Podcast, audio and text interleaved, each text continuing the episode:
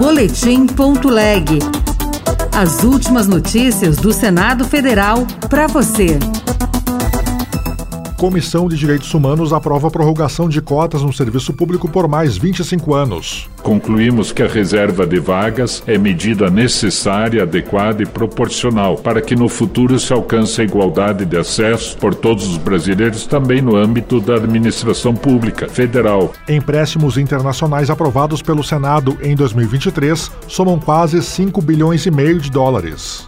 Eu sou o Thiago Medeiros e este é o Boletim Ponto Leg. Para promover igualdade racial, Comissão de Direitos Humanos prorroga cotas no serviço público por mais 25 anos. O texto segue agora para a Comissão de Constituição e Justiça.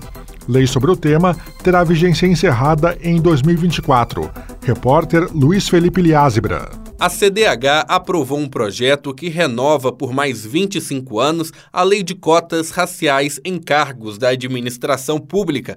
O senador Flávio Arnes, do PSB do Paraná, leu o relatório pela aprovação do projeto feito pelo senador Fabiano Contarato, do PT Capixaba. Concluímos, por fim, que a reserva de vagas é medida necessária, adequada e proporcional para que no futuro se alcance a igualdade de acesso por todos os brasileiros também no âmbito da administração pública federal, contribuindo para que a promoção do bem de todos aconteça sem preconceitos de origem, raça, sexo, cor, idade e quaisquer outras formas de discriminação. Se aprovado, o projeto aumenta a reserva de vagas de 20 para 30% em concursos públicos para pessoas que se autodeclararem negras, sendo metade dessas vagas destinadas exclusivamente para mulheres negras.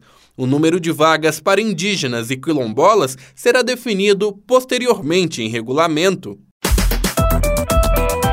O verão no Brasil começou dia 22 de dezembro de 2023 e vai até 20 de março de 2024.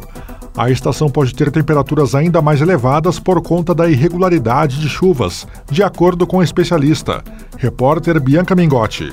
O verão no Brasil começou e vai até 20 de março de 2024. Após um ano de 2023 com ondas de calor e temperaturas recordes, além de eventos climáticos extremos, os brasileiros podem estar se perguntando: este será o verão mais quente da história?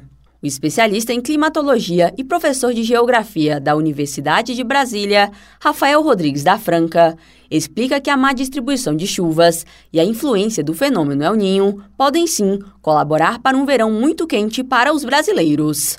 Esse verão promete ser um verão bastante quente, sim, por conta da, das chuvas mal distribuídas que nós estamos tendo aqui no nosso país. O centro do Brasil, o Nordeste, o Norte, região amazônica e também boa parte do Sudeste estão tendo chuvas bastante irregulares por conta da atuação do fenômeno El Ninho. Então, o calor com certeza vai se fazer presente por conta dessa menor quantidade de nuvens, menor quantidade de chuva. No Senado, o debate sobre as mudanças climáticas e os eventos climáticos extremos, por meio da Comissão de Meio Ambiente e da recém-instalada Comissão Mista Permanente sobre Mudanças Climáticas. Em 2023, diversos senadores também participaram da Conferência das Nações Unidas sobre Mudanças Climáticas, COP28. O Senado aprovou quase 5 bilhões e meio de dólares em empréstimos internacionais em 2023. O valor é 50% maior do que em 2022. Repórter Bruno Lourenço. Os empréstimos internacionais aprovados em 2023 pelo Senado chegaram a 5 bilhões e 487 milhões de dólares, cerca de 30 bilhões de reais. O número saltou mais de 50% em relação a 2022. Os pedidos para financiamentos externos partiram desde prefeituras de cidades do interior, como Hortolândia, em São Paulo, para arborização de parques e implantação de novas áreas de lazer, a capitais como Maceió, para tentar estabilizar encostas e reduzir o número de habitantes expostos ao risco de deslizamentos, como destacou o senador Rodrigo Cunha, do Podemos de Alagoas. O país inteiro está acompanhando que Maceió está hoje numa situação em que o afundamento dos solos, que há mais de cinco anos é noticiado, e através de um empréstimo como esse, será possível investir no desenvolvimento urbano e também em melhoria da qualidade de vida de todos os maceuenses. Os maiores empréstimos, no entanto, foram para o BNDES, Banco do Brasil e Rio Grande do Sul. Outras notícias estão disponíveis em senado.leg.br barra rádio. Você ouviu Boletim.leg.